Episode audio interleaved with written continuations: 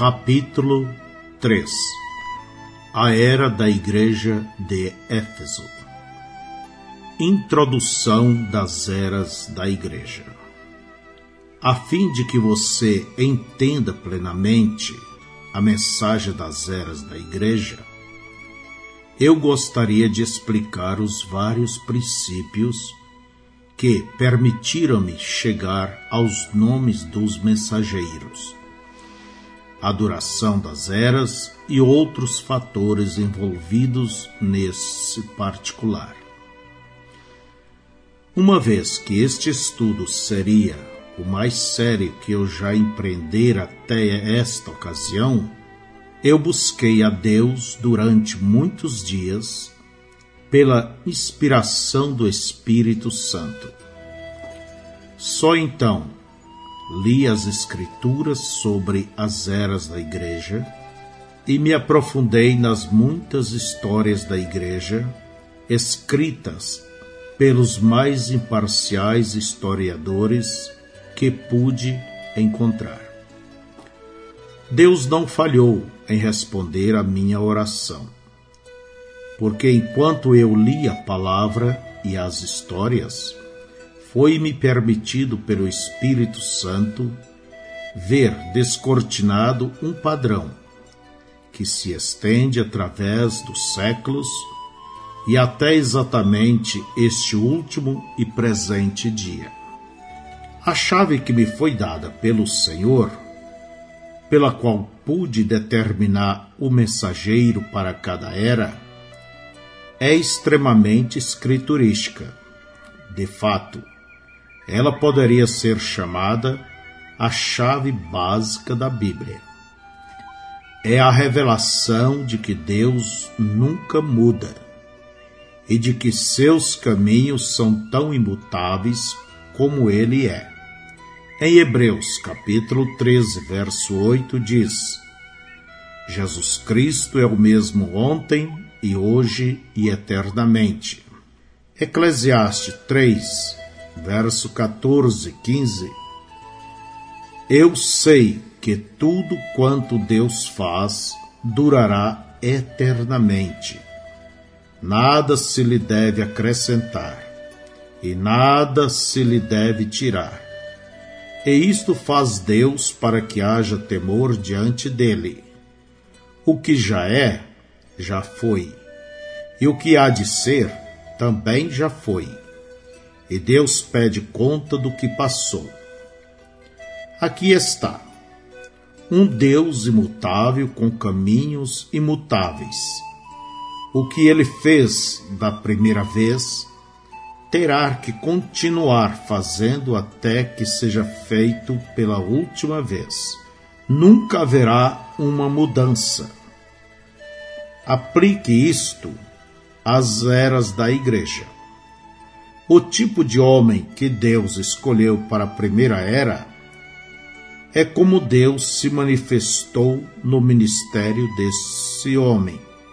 Seria o exemplo para todas as outras eras o que Deus fez na primeira era da igreja é o que ele quer fazer em todas as outras eras. Agora, nós sabemos exatamente, segundo a palavra, que foi registrada pelo Espírito Santo. Como a primeira igreja, ou a original, foi fundada, e como Deus manifestou-se nela a palavra não pode mudar ou ser mudada porque a palavra é Deus. São João capítulo 1, verso 1. No princípio era o Verbo, e o Verbo estava com Deus, e o Verbo era Deus. Mudar uma palavra dela, como Eva fez, traz pecado e morte. Assim como diz em Apocalipse 22, 18 e 19: Se alguém lhes acrescentar alguma coisa, Deus fará vir sobre ele as pragas que estão escritas neste livro. E se alguém tirar quaisquer palavras do livro desta profecia, Deus tirará a sua parte da árvore da vida e da Cidade Santa que estão escritas neste livro. Assim, o que a igreja foi do Pentecoste é o modelo. Esse é o padrão. Não há nenhum outro padrão. Não importa o que os eruditos digam, Deus não tem mudado esse padrão. O que Deus fez do Pentecostes, ele tem que continuar fazendo até que as eras da igreja terminem. Embora os estudiosos digam a você que a era apostólica acabou, não creia nisso. Tal afirmação é errada por dois motivos. Primeiramente, é errado supor que não haja mais apóstolos, só porque os doze originais estejam mortos. Um apóstolo significa um enviado, e há muitos enviados hoje, porém são chamados de missionários. Enquanto homens estiverem sendo chamados e enviados com a palavra de vida, há uma era apostólica prosseguindo. Em segundo lugar, eles se referem a uma era de poder manifesto do Espírito Santo, como estando encerrada desde que a Bíblia foi completada. Isso é inverídico. Não há sequer uma escritura que sugira isso Porém, muitas afirmam exclusivamente o contrário. Aqui está a nossa prova de que ambas as declarações são falsas. Atos 2, 38 e 39. E disse-lhes Pedro: Arrependei-vos e cada um de vós seja batizado em nome de Jesus Cristo para perdão dos pecados e recebereis o dom do Espírito Santo. Porque a promessa vos diz respeito a vós, a vossos filhos e a todos os que estão longe, a tantos quantos Deus nosso Senhor chamar.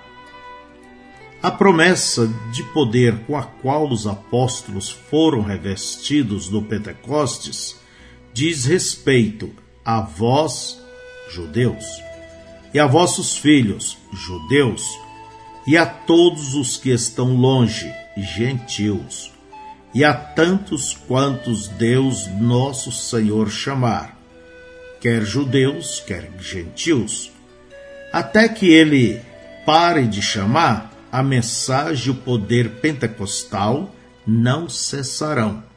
O que a igreja tinha no Pentecoste é o seu direito inalienável Originalmente, ela tinha a pura palavra de Deus, ela tinha o poder do Espírito manifestado em vários sinais e milagres e dons do Espírito Santo. Hebreus 2, verso 1 ao 4. Portanto, convém-nos atentar com mais diligência para as coisas que já temos ouvido, para que em tempo algum nos desviemos delas porque a palavra falada pelos anjos permaneceu firme, e toda transgressão e desobediência, a palavra, recebeu a justa retribuição. Como escaparemos nós se não atentarmos para uma tão grande salvação, a qual, começando a ser anunciada pelo Senhor, foi-nos depois confirmada pelos que a ouviram, testificando também Deus com eles, por sinais e milagres e várias maravilhas e dons do Espírito Santo, distribuídos por sua vontade. Aquela igreja original não foi organizada por homens. Ela foi dirigida pelo Espírito Santo. Ela não foi muito grande foi odiada e desprezada. Foi oprimida, foi perseguida até a morte. Porém, ela foi fiel a Deus. Permaneceu com o padrão original da palavra. Agora, não se engane aqui. Quando eu disse que Deus e seus caminhos nunca mudam, Eu não disse que a igreja e seus mensageiros não poderiam mudar. A igreja não é Deus. Portanto, ela pode mudar. Mas o que eu disse foi que, por causa do Deus imutável com caminhos imutáveis, podemos voltar ao princípio e ver o primeiro e perfeito ato de Deus e então julgar por esse modelo. É assim que é feito. A verdadeira igreja sempre procurará ser como a original no Pentecoste. A verdadeira igreja de hoje procurará se aproximar daquela primeira igreja primitiva. E os mensageiros para a igrejas, tendo o mesmo Espírito de Deus neles, tentarão se aproximar do apóstolo Paulo eles não serão exatamente como ele, mas os verdadeiros mensageiros serão aqueles que chegam o mais próximo de Paulo, o qual era livre de todos os homens, totalmente rendido a Deus e divulgava somente a palavra de Deus e manifestava o Espírito Santo em poder. Nenhum outro satisfaria você tem que trabalhar a partir do original. Assim como semelhante gera semelhante. A verdadeira igreja será sempre aquela que procura seguir os passos de seus fundadores no Pentecostes, e seus mensageiros seguirão o apóstolo Paulo, o primeiro mensageiro para a primeira era da igreja. É tão simples e tão maravilhoso. Com esta chave tão simples, porém tão maravilhosa, eu pude, com a ajuda do Espírito Santo, ler o livro de Apocalipse e as histórias, e aí encontrar cada era, cada mensageiro, a duração de cada era e a parte que cada uma desempenhou no propósito de Deus, desde o Pentecostes até a consumação dessas eras. Uma vez que você agora entende como chegamos à conclusão de como a verdadeira igreja se parecia, o que ela foi no Pentecoste, o que ela foi na era apostólica, como exposto na palavra no livro de Atos. Podemos aplicar a mesma regra para mostrar como a igreja falhou. O erro básico ou erros que se insinuaram na primeira igreja e foram revelados dos livros de Atos e Apocalipse e também nas epístolas, tornar-se-ão mais e mais visivelmente manifestos em cada era subsequente, até chegarmos a um completo obscurecimento da verdade na última era, ou seja, a era de Laodiceia. Agora, Desta primeira chave que recebemos do Senhor, advém outra e quase tão igualmente maravilhosa verdade. Eu disse que a verdadeira igreja procuraria sempre ser como foi no livro de Atos. Isso é exatamente correto.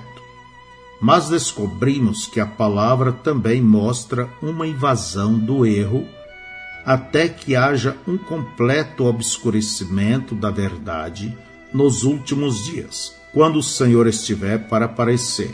Surge então a pergunta em nossas mentes: Deus abandona os seus e os deixa cair em um estado de completo engano? De forma alguma, pois a Escritura diz muito claramente Mateus 24, 24, que os escolhidos não podem ser enganados, porque surgirão falsos cristos e falsos profetas, e farão tão grandes sinais e prodígios que, se possível fora, enganaria até os escolhidos. E então, a resposta está clara diante de nós. Há uma verdadeira igreja e uma falsa igreja há uma verdadeira vinha e uma falsa vinha. Mas é claro que a falsa igreja, o corpo da falsa vinha, sempre procurará usurpar a posição da verdadeira igreja e sustentar que ela, e não os eleitos, são os verdadeiros e autênticos. A falsa procurará matar a verdadeira. Foi assim no livro de Atos. É assim que é exposto nas sete eras e é assim que está declarado nas várias epístolas. É assim que foi, é assim que é agora, é assim que será. Não pode mudar. Agora, sejamos muito cuidadosos para não nos confundirmos neste ponto. Assim vamos esquadrinhar a palavra para validar esta afirmação. Voltemos ao livro do princípio, Gênesis. No jardim do Éden havia duas árvores. Uma era boa e a outra era má.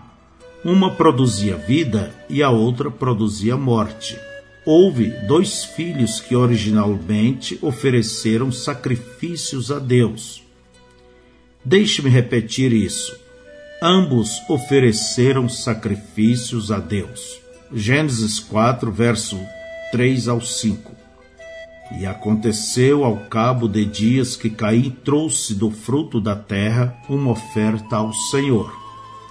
E Abel também trouxe dos primogênitos das suas ovelhas e da sua gordura, e atentou o Senhor para Abel e para a sua oferta, mas para Caim e para a sua oferta não atentou. Porém, um, Caim era mau, sendo de seu pai, o maligno, enquanto Abel era justo diante do Senhor. Outra vez, houve dois filhos provenientes da carne dos mesmos pais foram gêmeos de Isaac e Rebeca. Um era eleito de Deus e o outro era réprobro. Ambos adoravam a Deus.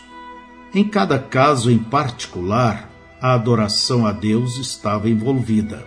Em cada caso, o mal odiava o justo e perseguia o justo. Em alguns casos, o mal destruiu o justo. Mas note, eles foram plantados juntos. Eles viviam juntos, faziam alegações quanto a Deus e o adoravam.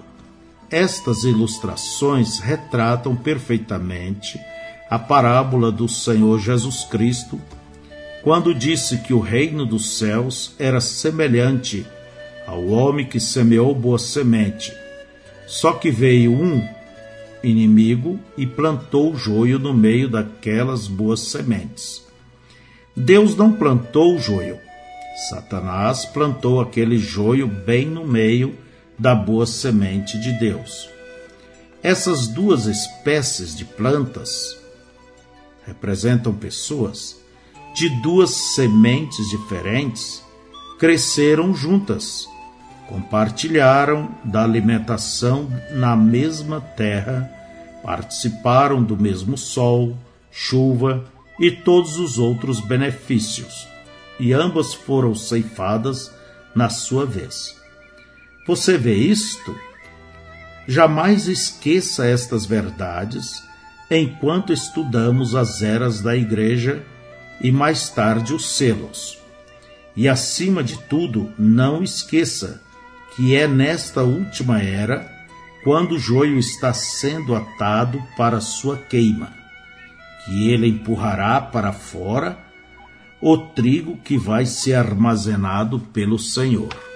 Quero levar este pensamento até o fim, portanto, vamos dar um passo adiante. Você já estudou a história dos avivamentos? Agora, um avivamento significa um movimento de Deus em poder. E cada vez que Deus se move, Satanás está ali para se mover também. Isto nunca falha.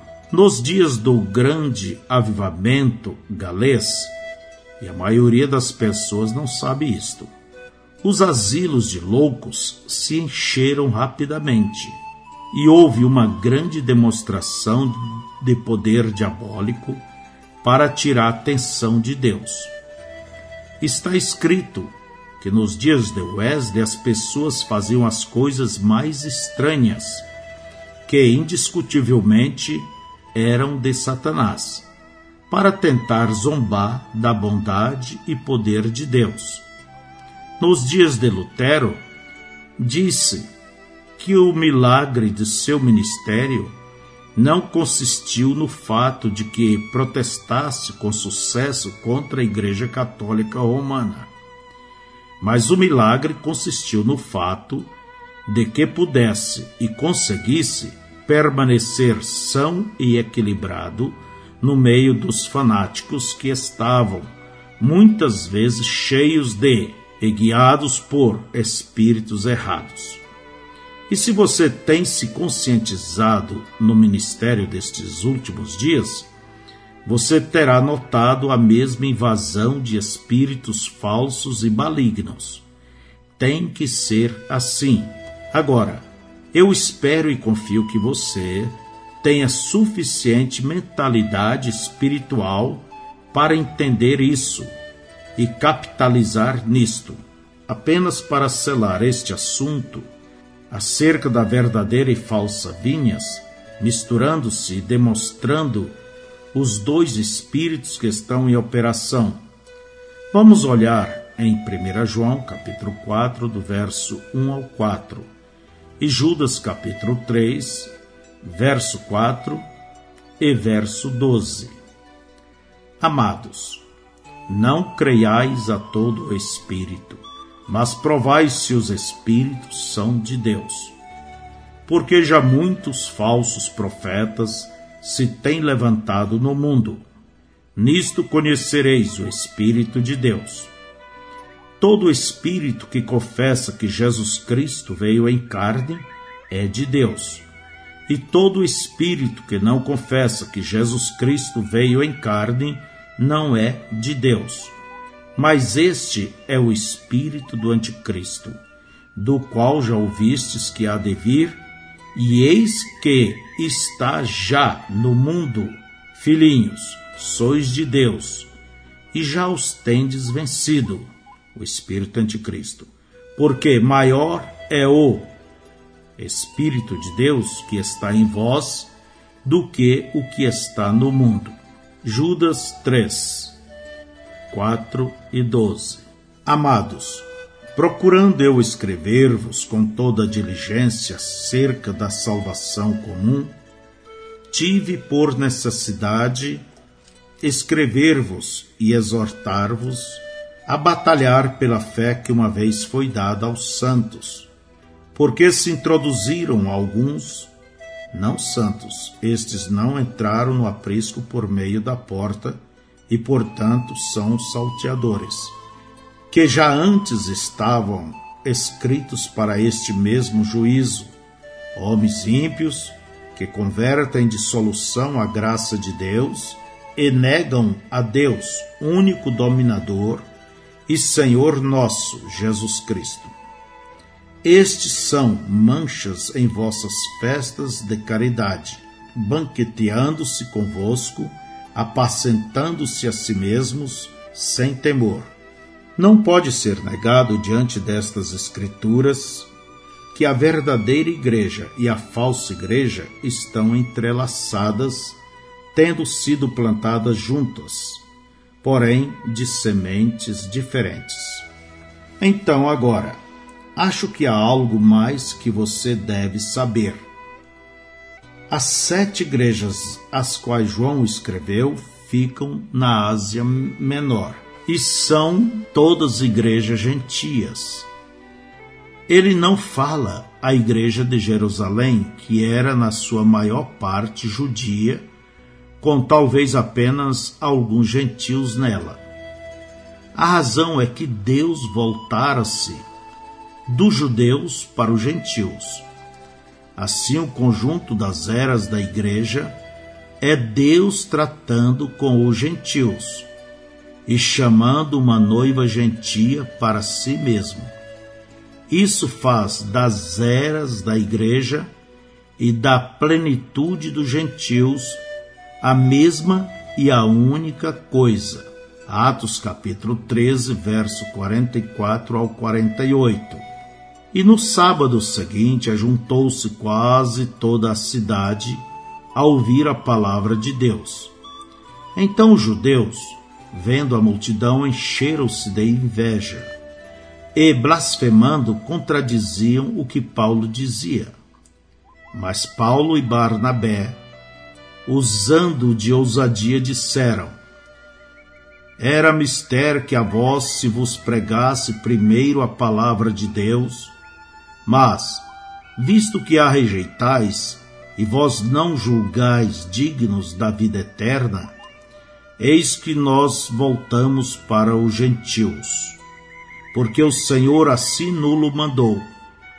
Eu te pus para a luz dos gentios, para que sejas de salvação até aos confins da terra. E os gentios, ouvindo isto, alegraram-se e glorificavam a palavra do Senhor.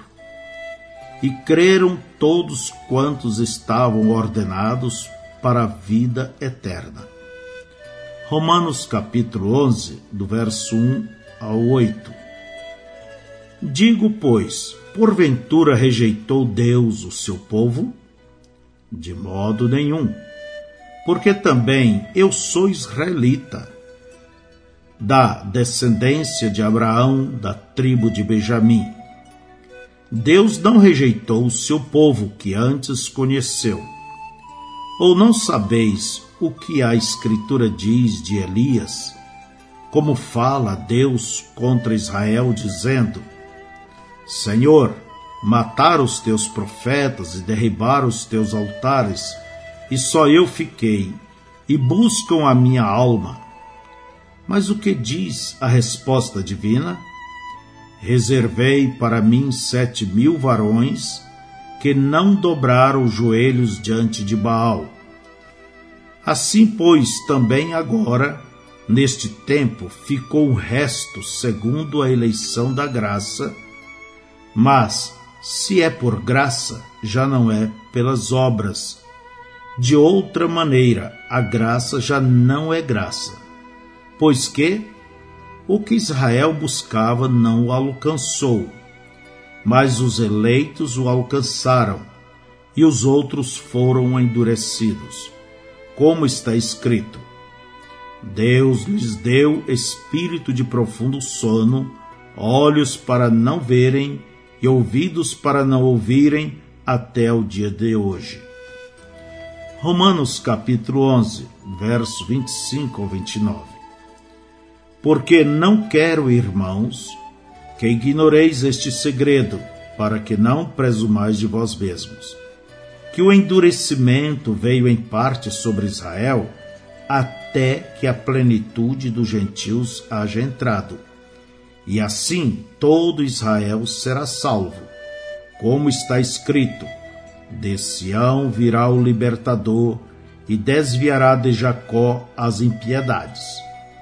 E este será o meu concerto com eles, quando eu tirar os seus pecados, assim que, quanto ao Evangelho, são inimigos por causa de vós. Mas, quanto à eleição, amados por causa dos pais. Porque os dons e a vocação de Deus são sem arrependimento. Estas sete igrejas localizadas na Ásia Menor continha certas características dentro delas, naquele tempo remoto, que se tornaram o fruto maduro das eras posteriores. Aquilo que era apenas sementeira lá atrás resultou mais tarde em uma safra madura. Assim como Jesus disse: Porque se o madeiro verde faz isto, que se fará no seco? Lucas 23, 31. A mensagem para a era da igreja de Éfeso. Apocalipse capítulo 2, do verso 1 ao 7 escreve ao anjo da igreja que está em Éfeso. Isto diz aquele que tem na sua destra as sete estrelas, que anda no meio dos sete castiçais de ouro. Eu sei as tuas obras e o teu trabalho, e a tua paciência, e que não podes sofrer os maus. E puseste à prova os que dizem ser apóstolos e o não são, e tu os achaste mentirosos, e sofreste, e tens paciência, e trabalhaste pelo meu nome, e não te cansaste. Tenho, porém, contra ti que deixaste a tua primeira caridade. Lembra-te, pois, de onde caíste, e arrepende-te, e pratica as primeiras obras, quando não, brevemente a te virei e tirarei do seu lugar o teu castiçal, se não te arrependeres. Tens, porém, isto, que aborreces as obras dos nicolaítas, as quais eu também aborreço. Quem tem ouvidos, ouça o que o Espírito diz às igrejas. Ao que vencer, dar-lhe-ei a comer da árvore da vida que está no meio do paraíso de Deus.